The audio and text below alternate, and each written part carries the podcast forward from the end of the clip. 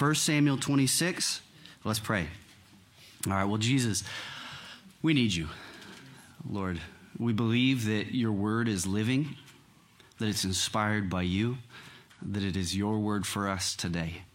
And so we just settle our hearts before you and we ask that you would speak to us, Lord. Fill us with your spirit so that we would not only hear what you have to say, Lord, but that we would receive it and that we would walk in it, Lord. We ask in the name of Jesus. Amen. All right, we're con- uh, continuing in our study of 1 Samuel, and uh, I'd like to recap just a little bit where we've come so far. In chapter 13, God tells Saul that his time as being king, his lineage, it'll end. God's rejected him because of his hardness of heart, his disobedience. And God says that he has chosen someone else to be king, a man after his own heart. And we see that God doesn't look at the outer part of a man, but he looks at the inner part. He looks at the heart. And in chapter 16, we see that David is that man, the man after God's own heart. And we see that he's anointed to be king. And the day that will be established is yet to come. We're going to get there. But we see that Saul's embittered by this. Right? David's near to him, David's dear to him. Saul's son is David's best friend. And Saul, for years, upwards of 15 years, chases David. And at almost every turn, tries to kill him. And then we saw in chapter 24 just recently that David had the opportunity to kill Saul. If you remember in the cave there in En Gedi, but he didn't. He knew that Saul's life was in God's hand, and as long as Saul's alive, he's still God's anointed. David can't lay a hand on him. And we're coming to the end of this book and really to the climax of the story between Saul and David. And these final chapters here that we're going to be looking at over the next few weeks are pretty complex. There's a lot to them. They're quite dreary. They're not super uplifting. Matter of fact, we'll see a pretty dark time in David's life today and next week. And that's why the title of this evening's study is From Star to Stench. You'll see why here in a little bit. But what I want us to see over the next three weeks is a story of God's sovereignty, a story of his faithfulness, a story of his mercy. Because in all this, despite Saul's utter lack of lasting repentance, despite David's stumbling, as we'll see tonight, we see that God is sovereign and his hand is moving for the sake of his chosen king and for the sake of his chosen people. Right? A big theme is that when we are faithless, God is faithful. So, with that, let's get into chapter 26 and we'll read verses 1 to 4. It says, Now the Ziphites came to, uh, came to Saul at Gibeah, saying, Is David not hiding in the hill of Hachilah? We'll be struggling a little bit tonight. Opposite Jeshimon. Then Saul arose and went to the wilderness of Ziph, having 3,000 chosen men of Israel with him to seek David in the wilderness of Ziph. And Saul encamped in the hill of Hachilah, which is opposite Jeshimon by the road. But David stayed in the wilderness, and he saw that Saul came after him into the wilderness. David therefore sent out spies and understood that Saul had indeed come. Would you throw up that first map? Don't pay attention to the red arrows that comes with the original. This is the best that I could find, but hopefully it'll give us a little bit of a layout of what's going on. What we're paying attention to right now is the green highlights. Saul is up north in Gibeah, and we should know that Gibeah is Saul's hometown, and it's where he established the capital of his reign. Right? He would often go back to Gibeah and spend his time there and kind of regroup and do whatever it is that he would do. And we see that the Ziphites who were there in the south, they came up north and they reported David's whereabouts to Saul. And they say that he's hiding in the hill of Hachilah, opposite Jeshimon. And Jeshimon in the original, it just means desert or wilderness. And most likely, this means that David is in the area of En Gedi, there to the east, the eastern part of the Judean wilderness. Probably not exactly in En Gedi, but he probably stayed in that area after his last encounter with Saul. So the Ziphites go up north and they tell him, hey, David's still hanging out around where we are. And what we need to understand is that this is the second time that the Ziphites snitched on David, right? It's a true betrayal because the Ziphites are the people of Judah. They're David's countrymen, they're his brothers. And as we look through the Psalms, we can see hints of David's personal struggle. Not even hints, we blatantly see his personal struggles that he's going through at this time and other times of his life, especially when he's running from Saul. And he often mentions things like betrayal, the people being against him, his own people being against him, or they're mocking him for his suffering. And he's just bringing that to the Lord right? So not only is his king against him not only are the king's is the king's army against him but his own brothers are against him in this betraying him. And he's pressured from all sides. There's not a place he can stay and rest. And so saul he makes his way south towards david and david hearing of this he sends out spies to confirm that he actually came and so let's pick back up in verse 5 and it says So David arose and came to the place where Saul had encamped. And David saw the place where Saul lay, and Abner, the son of Ner, the commander of his army. Now Saul lay within the camp with the people encamped all around him. Then David answered and said to Ahimelech the Hittite and to Abishai the son of Zeruiah, brother of Joab, saying, Who will go up with me to Saul in the camp? And Abishai said, I will go down with you. So David and Abishai came to the people by night, and there Saul lay sleeping within the camp, with his spear stuck in the ground by his head. And Abner and the people lay all around him. Then Abishai said to David, God has delivered your enemy into your hand this day. Now, therefore, please let me strike him at once with the spear, right to the earth. I will not have to strike him a second time. But David said to Abishai, Do not destroy him, for who can stretch out his hand against the Lord's anointed and be guiltless? David said, there, uh, furthermore, as the Lord lives, the Lord shall strike him, or his day shall come to die, or he shall go out to battle and perish. The Lord forbid that I should stretch out my hand against the Lord's anointed, but please take now the spear and the jug of water that are by his head, and let us go. So David took the spear and the jug of water by Saul's head, and they got away. And no man saw or knew it or awoke, for they were all asleep because a deep sleep from the Lord. So David goes and he sees Saul's camp. We see that 3,000 choice men of Israel, this pretty sizable army, has gathered around him. And he sees that everybody's asleep. And the army's made a big circle, an encampment, and there's Saul right in the middle of them. Right? He's surrounded on all sides by his, by his own men. But David decides not to take his army of 600 men which would still not be great odds. That's five to one odds. You're not looking very good at that point. But he does something crazier. He takes one guy with him and he says, Let's go. Let's go get Saul. Abishai. And we're going to look a little bit more at Abishai here in a moment. But he marches straight to Saul, right through the encampment, right through the border there. And he goes after him. And we see that God had put a deep sleep on the army. We have the luxury of knowing that now right? The Lord's revealed that to us. David probably didn't know that. At least the text doesn't tell us that he knows that. But he was walking in trust to the Lord. Right? The same trust, knowing that the battle belongs to the Lord, that allowed him to face and defeat the giant. David's still walking in that. And you see, David's bravery to take one man and walk into the camp of the enemy, it looks like foolishness. It looks like madness. It really looks like weakness, right? It's pretty brave, but he's pretty weak there. Just two guys versus 3,000. But in reality, his reliance on the Lord was his strength. Saul relied on the strength of his army. He thought, they're all around me. Nobody's going to get through here. I'm going to sleep. And that's why when he was sleeping away without a care in the world, he was caught unsuspecting. He was relying on the wrong thing.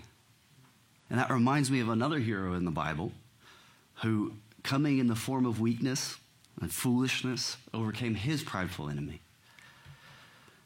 We think about the story in Mark where the devil, right, he thought there at the crucifixion, he thought he had Jesus pinned down. Right? We see all throughout the scripture the promise of the coming Messiah and the devil and his trickery and in his foolishness. He thought, man, I'll stop this from happening. In Esther, we see it when they attempt to genocide commit genocide against the Jews. We see it in the story of Moses when they try and kill all the Hebrew babies. We see it in the story of Jesus when Jesus is born and they try and kill all of the Hebrew boys. Right? Time and time again, the enemy thinks, I've got him this time.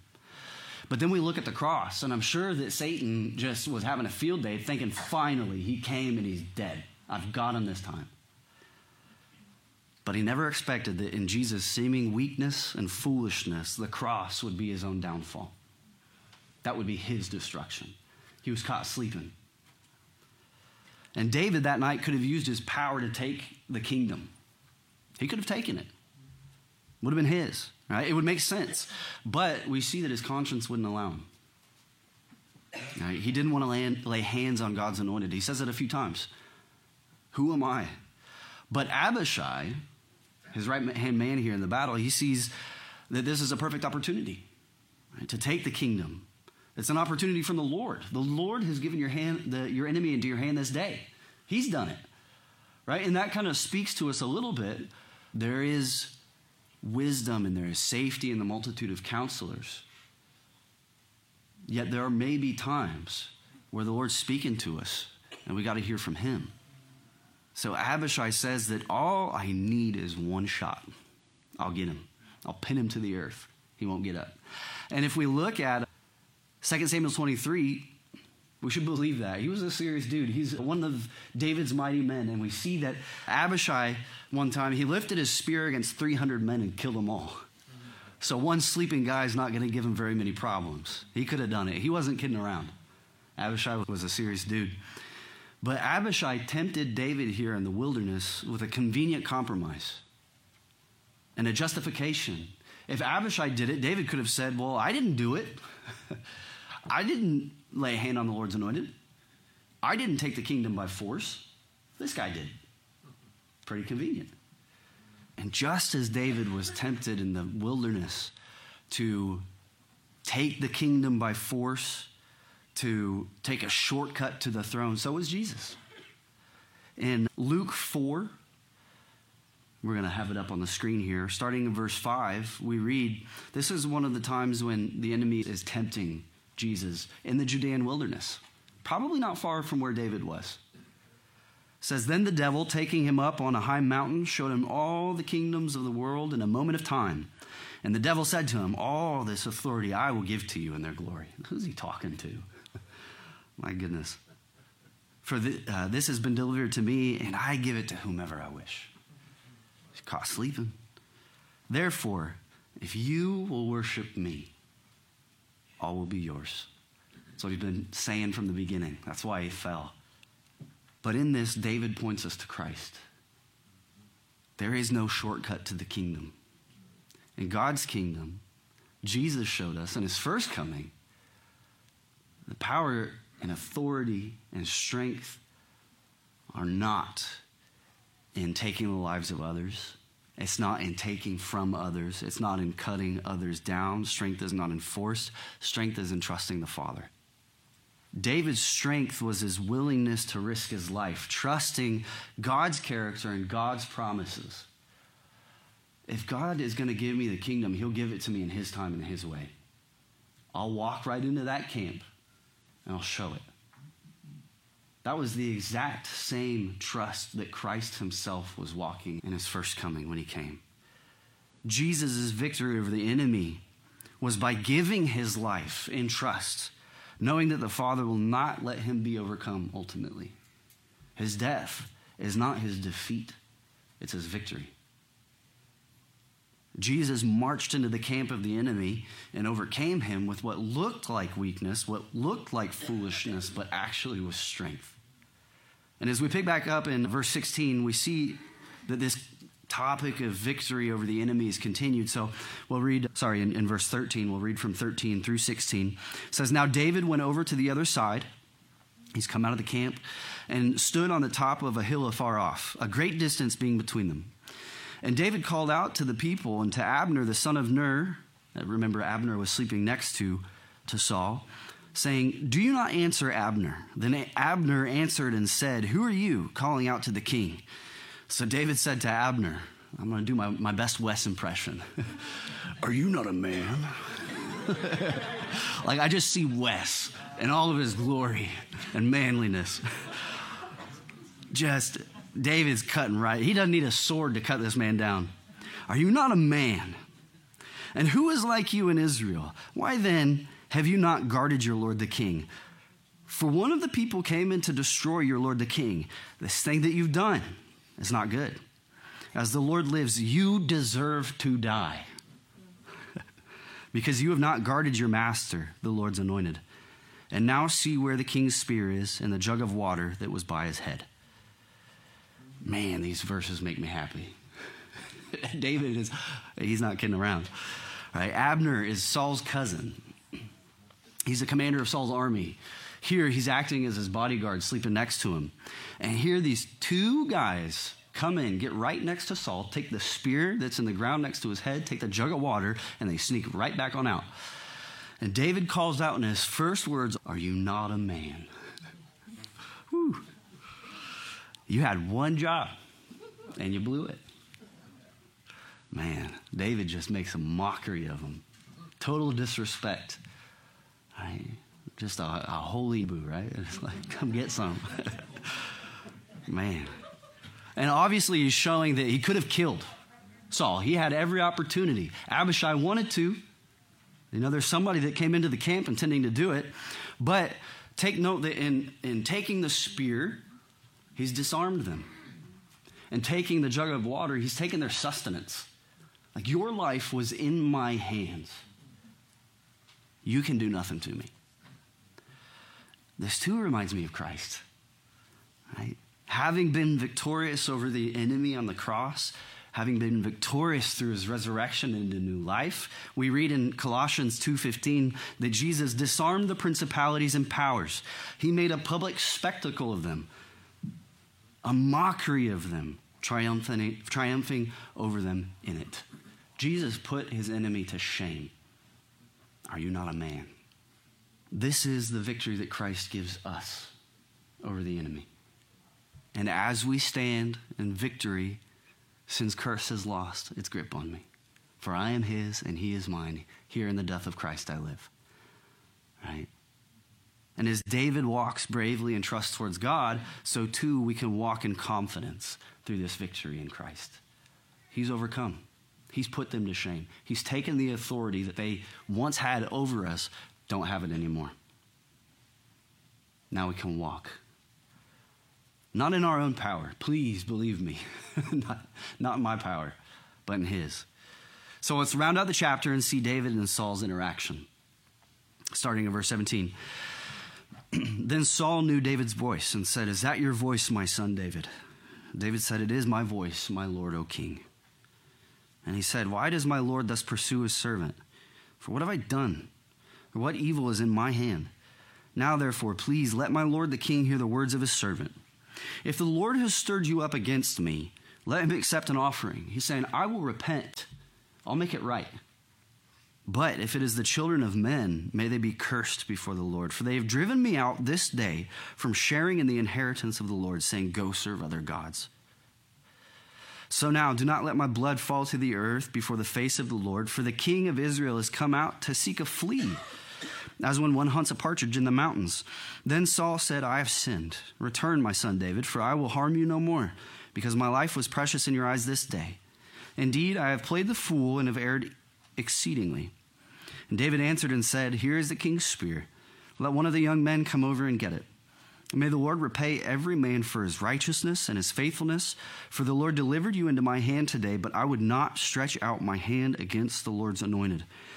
And indeed, as your life was valued much this day in my eyes, so let my life be valued much in the eyes of the Lord. Not in yours, in the eyes of the Lord.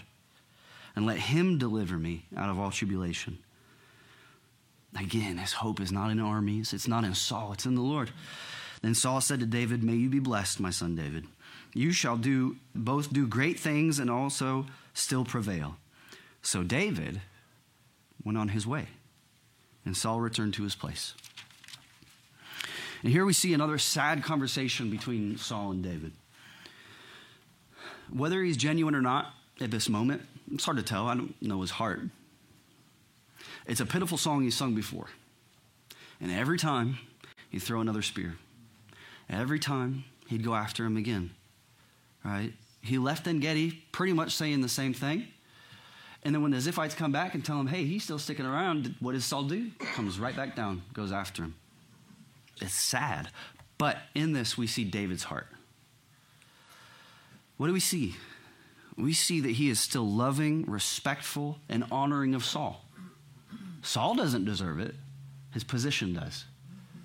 Saul himself doesn't deserve it. The calling and anointing that the Lord has put on his life in this time deserves the honor. David says some hard things to him. That's for sure. He's not afraid to call out some sin, but he still honors him as unto the Lord. We also see that his heart longs to be home, to be in the congregation with his people, to be in the promised land, to make sacrifices, to worship God in the place where God established it at that time. It's as though David's pleading with Saul to see his madness. Uh, not just like, hey, you're trying to kill me and I haven't done anything, but he's trying to play his conscience by appealing to what's righteous. Like, Saul, you're doing more than just trying to kill me because you think that I'm trying to usurp your power. You're keeping me and my family and 600 men and their families from worshiping God. Think about what you're doing. You're keeping your own men from worshiping God by running after me. David doesn't want violence. He doesn't want war. He doesn't want treachery. Not with Saul. He wants to be with his people in simplicity, and he wants to worship God together at staff devos we were going through we're going through titus and we were reading in titus chapter 2 and just thinking about how david here is walking in godliness he's walking in righteousness he's walking in wisdom we see a lot of characteristics that, that paul talks about there in titus 2 we read in verses 6 through 8 paul's telling titus exhort the young men to be sober-minded right? to be self-controlled to, to take captive their thoughts and then he tells Titus, in all things, showing yourself to be a pattern of good works, in doctrine, showing integrity, reverence, incorruptibility, sound speech that cannot be condemned. The one who is an opponent may be ashamed, having nothing evil to say of you. Isn't that what we see in, in David right here? Like he's walking in this, he's speaking in this, and when the time comes, Saul can't accuse him of anything. The Lord's his defender. And he claims not the power and the authority or the defense of any person, the Lord. And though Saul speaks the words of repentance, David doesn't trust him. He's walking in wisdom.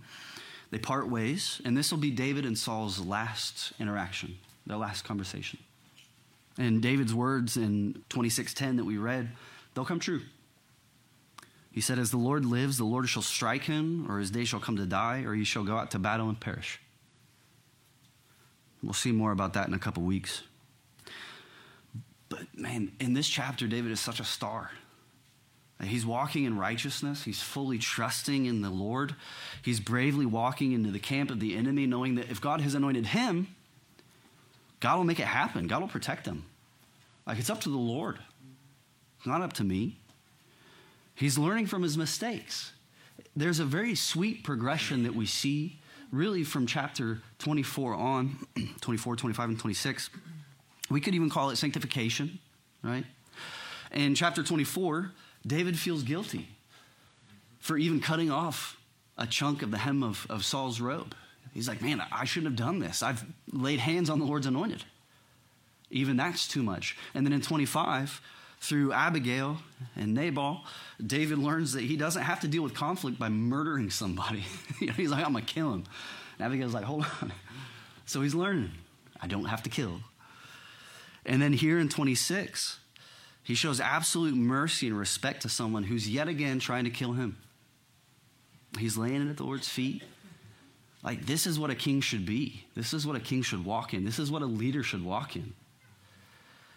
Because David knows that God has established that man as the king for now, as much of an idiot as, as he is, right? Like, it's up to the Lord. And now we turn to chapter 27, and the story just takes a wild turn. Let's read 27 1. David parted ways, and he said in his heart, Now I shall perish someday by the hand of Saul. There is nothing better for me than that I should speedily escape to the land of the Philistines and Saul will despair of me to seek me any more in any part of Israel, so I shall escape out of his hand. After all that, David says to himself in his own heart, because Saul will never stop trying to kill me, there is nothing better for me to do than to turn to my enemies and to go into their land. What happened? Saul could have never driven David out of the promised land. He had been chasing him for years and years. David stayed. He did leave for a minute, had to pretend to be crazy and come back. Thought he learned from it. In 1 Samuel 22, a prophet told David to stay in Judah, and he did. And he experienced God's miraculous protection, God's favor, God's honor. But understand that what Saul couldn't do, discouragement and despair could. They were a greater enemy than Saul could ever be. Sometimes fear in our own heart is greater than anything we could ever face in the world. And I'm sure we've all experienced seasons or times of real discouragement, of despair, right? times of sickness, of poverty, of loss, just absolute wilderness like David, just constantly on the run right? Our hearts are like empty chasms. Can't see the light. There's no hope. Right? Where once we felt like a sequoia tree in a forest, just rooted, strong, firm. Like right now, man, I just feel like a dandelion in the wind, just blowing away. There's nothing holding me. Discouragement and despair can cause us to make the most rash and unexpected decisions, just like David. They'll get to us. Right? The man who once only wanted to be in his land and worship his God with his people is now going to a foreign land, to an enemy nation, to pagan idol worshippers. Why? What's the difference between now and before? What happened? We have to understand that at the heart of walking in discouragement and despair is unbelief, at least for a time, is not walking in belief or faith. Unbelief in God's promises and protection. Again, I want to underline this. We're not talking about salvation. We're not talking about losing salvation. We're talking about walking in the faith that we've placed in Christ. Would you agree with me that there are times where I do believe in Christ, but I don't walk in it? That is at the heart of, again, walking in discouragement and despair and ultimately sin. It's doubting in his words and his character. And David, so many times, had acted on the assurance that if God anointed him to be king, God will make it happen. Whatever battle this might be, however far Saul chases me, whoever turns against me, God will make it happen because he promised. David, in chapter 26, he overcame the temptation to seize victory in an unrighteous way, the temptation to lay hands on Saul. But here he's overcome by temptation by admitting defeat in an unrighteous way. Now he's acting as though God didn't anoint him. God doesn't care about him. And it reminds me of Mark chapter 4 when Jesus called to his disciples. He said, Come, let's cross over to the other side of the Sea of Galilee. And they get in the boat, and Jesus slept in the boat, right? And at night, a storm arises, and it's such a bad storm that some of the disciples who were really experienced fishermen, they were afraid that they were going to die. Like, it's serious. And what do they say to Jesus? Teacher, do you not care that we are perishing? And we see that Jesus does a, a, miracle. He calls, commands the winds and the wave to be still. They are. And then he turns to his disciples and he says to them, or asks them, Why are you so fearful? Well, Jesus, didn't you see? Why are you so fearful? How is it that you have no faith? Discouragement, despair. What were they supposed to believe in? On his words and his promises. Jesus said, Let us cross over to the other side. He didn't say, Let's get in the boat and see what happens. we'll see how far we make it.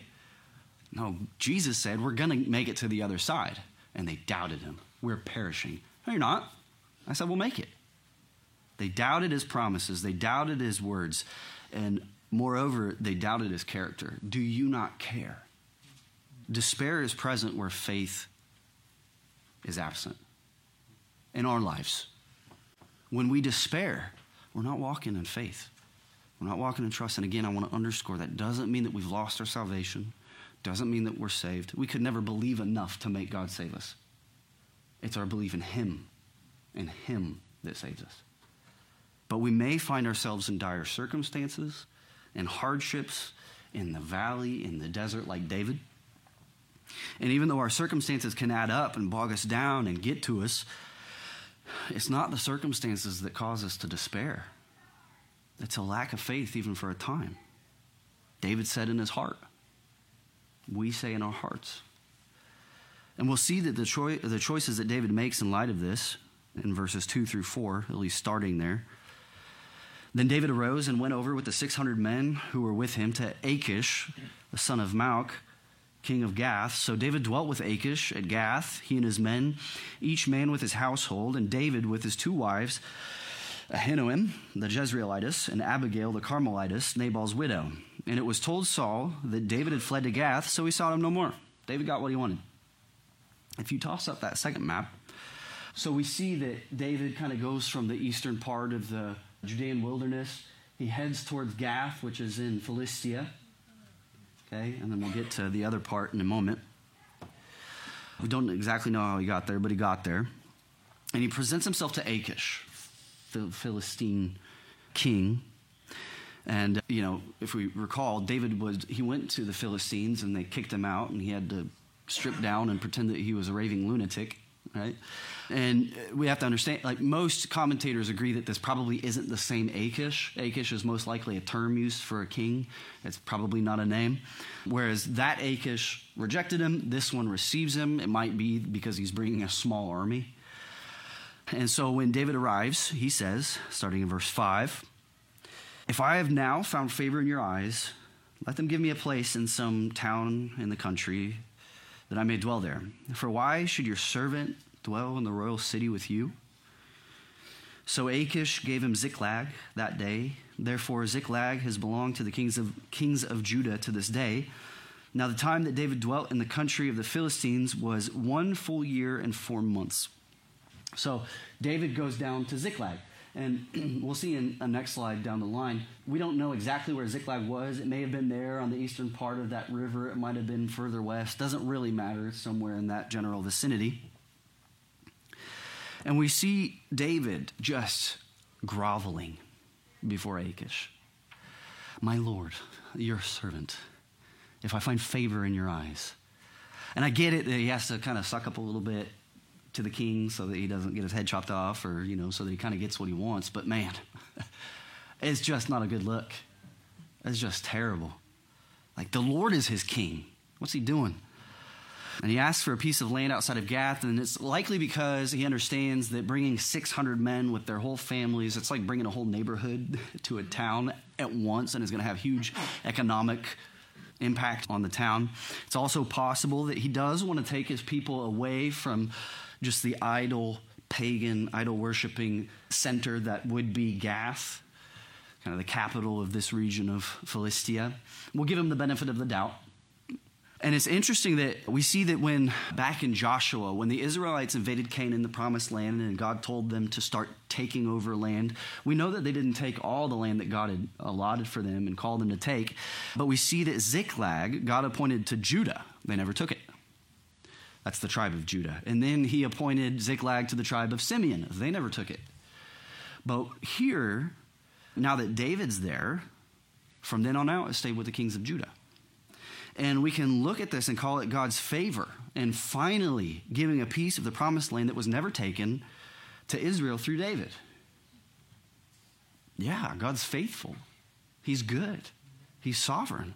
But we cannot be quick to associate a good outcome, even an outcome from the Lord, with a righteous walk. I think that we all know that we can't look at hardships in life and say, oh, well, that's because of this sin in your life or it's because of that in your life, like the friends of Job. We understand that's not how it works with the Lord. At the same time, we can't do the inverse. We can't say, look at this good thing in your life. It's because you have made it happen. It's because you, everything's going well. Obviously, there's principles, but we can't always be so quick to judge. We can look at this and call it the Lord's favor. But God didn't give David Ziklag because David was walking in perfect righteousness or in obedience to the Lord right now. God did it because he's good and he's faithful to his people, no matter what. And I know that there have been times in my life, and maybe you've seen it in your own life, where things are just going great. I could even say I'm blessed, but I'm walking in sin. What's, what's there in me that the Lord would bless me for in that? It's, it's not because I'm doing anything. Even when I'm walking well, it's not because I'm doing anything. It's because He's faithful. And I know that this is a struggle for a lot of people. Maybe those, especially those outside of the church. Man, why? Why are bad people like prospering? And Scripture deals with it quite often. In the Psalms, we see. In the Proverbs, we see. And all of the prophets of the Old Testament, we see. And, as, and it's, it seems unfair to those who are walking in righteousness and just suffering. But for as many times as Scripture deals with that issue, Scripture also talks about the end of the road for those who continue in wickedness. Psalm 7, starting in 14, for example Behold, the wicked brings forth iniquity. Yes, he conceives trouble and brings forth, forth falsehood. He made a pit and dug it out and has fallen into the ditch which he made. His trouble shall return upon his own head, and his violent dealing shall come down on his own crown. In the New, Te- New Testament, in uh, Romans 6 1, Paul talking to us about should we walk in, in grace, should we walk in sin? What, what, what should that look like? He says, Shall we continue in sin that grace may abound? Certainly not. God forbid. David, right now, is walking in blatant unbelief and disobedience in this chapter. God's sovereign goodness and his work is not an indication that all is well with David. David will face some serious consequences that we'll see next week for these actions, but God will still be working for David's sake to bring him to repentance, working for the kingdom's sake because it's his. Not because David is perfect, but because God is faithful. Let's finish the chapter. We'll read from verse 8 through the end. David and his men went up and raided the Girzites and the Amalekites, for those nations were the inhabitants of the land from of old as you go to Shur, even as far as the land of Egypt, whenever David attacked the land, he left neither man nor woman alive, but took away the sheep, the oxen, the donkeys, the camels, the apparel, and returned and came to Achish. Then Achish would say, Where have you made a raid today? And David would say, Well, against the southern area of Judah, or against the southern area of the Jerahmeelites, or against the southern area of the Kenites. David would save neither man nor woman alive to bring news to Gath, saying, lest they should inform on us, saying, Thus David did. And thus was his behavior in all the time he dwelt in the country of the Philistines. So Achish believed David, saying, He has made his people Israel utterly abhor him. Therefore, he will be my servant forever. Now, as we'll see, Achish was working on a little bit of false information, but I don't think that he was wrong that he has made his people utterly abhor him. He's fled to these pagans, putting his trust in them. He's basically a, a pirate. Right? He's going to dis- different Philistine areas, attacking the towns. You can see on the final map that we'll look at. He kind of makes a, from Ziklag, wherever that might be, he makes a little bit of a circle going to the Geshurites, going to the Girzites, going to the Amalekites, Jerahmeelites, Kenites, and then returning back through the, the Negev desert. And he's murdering everyone. He's killing all the women, all the men, probably all the children, so that nobody can report to Achish what he's doing. Not leaving anybody to, to take the news to him. And then he's going back and he's telling Achish that he's attacking Judah. David's back to murder. And there's a little bit of a pattern in his life where he just he makes a big mistake and then he covers it up by killing people. He's a man after God's own heart. We have to walk through that. We'll walk through it as we go through the books, but and we could say that, well, these are the enemies of God and of Israel. And God told the Israelites to totally eradicate them, the Amalekites in particular, and to take the land and so on. And David's f- fulfilling that command, certainly. God's given that command.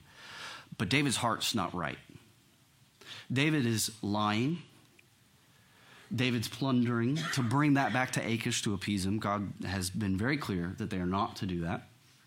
He's doing this in front of his own family, his own sons. He's doing this in front of his 600 men and their families. What is he leading them in? And he got to this low point in only a year and a half. And understand that some interpretations say four months.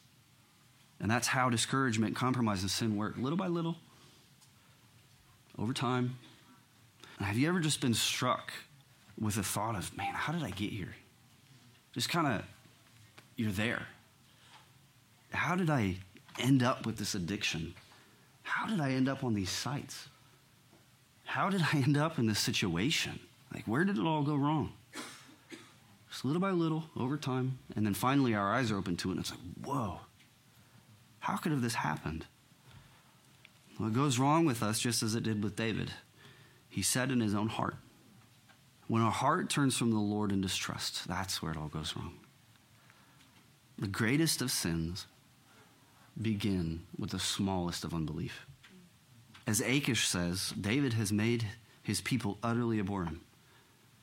In the ESV, it says that he's made himself an utter stench to his people. We'll get to a turning point in the story next week, a little bit uphill. But let's not skip on the seriousness of unbelief and distrust towards the Lord. It's, it's uncomfortable. It's a harsh reality we all find ourselves in from time to time. However, let's look to the one who experienced true despair in our place, on our behalf. If you recall, Christ asked of the Father if there was any other way let this cup pass. If we can do it any other way. He wasn't doubtful. He was not walking in unbelief or distrust towards his father. He fully knew what he was about to face. That for the first time in all of eternity, the father would turn away. He would be alone. Not because of his sin, not because of his unbelief, but because of ours. Right? We said that in my life, despair and faith cannot coexist. That's in my life. Not so in Jesus. He took our despair while being full of faith. Full of faith in what? That the Father will not leave him in the grave. Jesus experienced what David should have God's wrath for wickedness. He deserved the same thing that Saul got. End of your kingdom, end of the line, buddy. A violent dealing came down on his crown, his crown of thorns. Jesus experienced what we should have for our sin, born of unbelief. Jesus cried out, My God, why have you forsaken me? I take that literally. Somehow, I don't understand how it works and the divinity and humanity of Jesus, I don't understand it all, but I take that literally. The Father turned away from the Son, not because of the Son's wrongdoing, because of ours. He who knew no sin became sin for us, was made to be sin for us, that we may become the righteousness of God in him. He experienced what true despair is, what the true end of being surrounded by the enemy is. Yet he still walked in faith. Christ went to the cross purely out of trust that he'll suffer for a time, but he won't be left. Won't be left in the grave. And Hebrews 12, 12 2, we read, Looking unto Jesus, the author and the finisher of our faith, who, for the joy set before him, endured the cross, despising the shame, and has sat down at the right hand of the throne of God. He was looking at what comes after. That was his faith. God would be glorified, he would be glorified, we would be saved. For that joy, he endured the cross, despising the shame. David forsook his kingdom and shed blood to seek refuge from his enemy. Jesus, the true king, laid down his kingdom and shed his own blood to give refuge to his enemy. That's what true authority is. That's what true power is. That's what true leadership is. That is the heart of our king. There will come a day when he'll come and that sword will come out of his mouth. You wipe him out. But his desire now is to save. Now, instead of forsaking Him to find comfort and peace in something else, we can turn to Him for those things. We can turn to Him for refuge. We can turn to Him for hope and peace. The very next verse in Hebrews 12 says, Consider Him who endured such hostility from sinners against Himself, lest you become weary and discouraged in your souls. I want to read those two verses again Hebrews 12 2 and Hebrews 12 3. How do we deal with despair? How do we deal when it's just our heart tells us there is nothing better from, for me than to turn from God and turn to this or turn to that? This is how we do it. Hebrews 12 2, Hebrews 12 3. Looking unto Jesus, the author, the beginning, the finisher, the end of our faith, who, this is what he's done, for the joy set before him endured the cross despising the shame, and has sat down at the right hand of the throne of God. That's what he's done for us. That's his end. And we are seated together with Christ at the right hand of God. 12.3, for consider him. In your despair, consider him. In your discouragement, consider him. In your suffering, consider him. On the mountaintop, consider him. Who endured such hostility from sinners, from Saul, from his brethren, from his brothers in Judah, lest you become weary and discouraged in your souls. Consider him. Wherever you are now, look to Jesus. Can't promise that the tough times will pass, they might linger, but our circumstances don't cause us to despair. The state of our heart does. Consider him. You'll be filled with strength to overcome the enemy. Why? Because he's been put to shame, he's been disarmed, he's given victory. As you're in the camp of the enemy, which you, you just might be dug in the trenches there tonight, as you're in the camp of the enemy, you'll walk with confidence knowing he doesn't have power over you. He was mocked by Jesus. That's the truth that we walk in. Let's pray. And you want to come up? We'll do a last song of worship and we'll just give the Lord glory for what he's done. Consider him now. Let your not heart be in despair or discouraged. Jesus has died and rose again. You are seated with him at the right hand of the Father. Walk in his victory. Lord, we do thank you just for your goodness. Lord, in David, we do see a great example of godliness, of faith, of radical bravery. But we also see an example of a man who's come to the end of himself and turns to the wrong things. Lord, that is us. I am there. But Jesus, as an example as he may be, you are our hope. You went to the cross, despised the shame, suffered hostility but you are victorious. We thank you, Jesus. In Jesus' name we pray. Amen.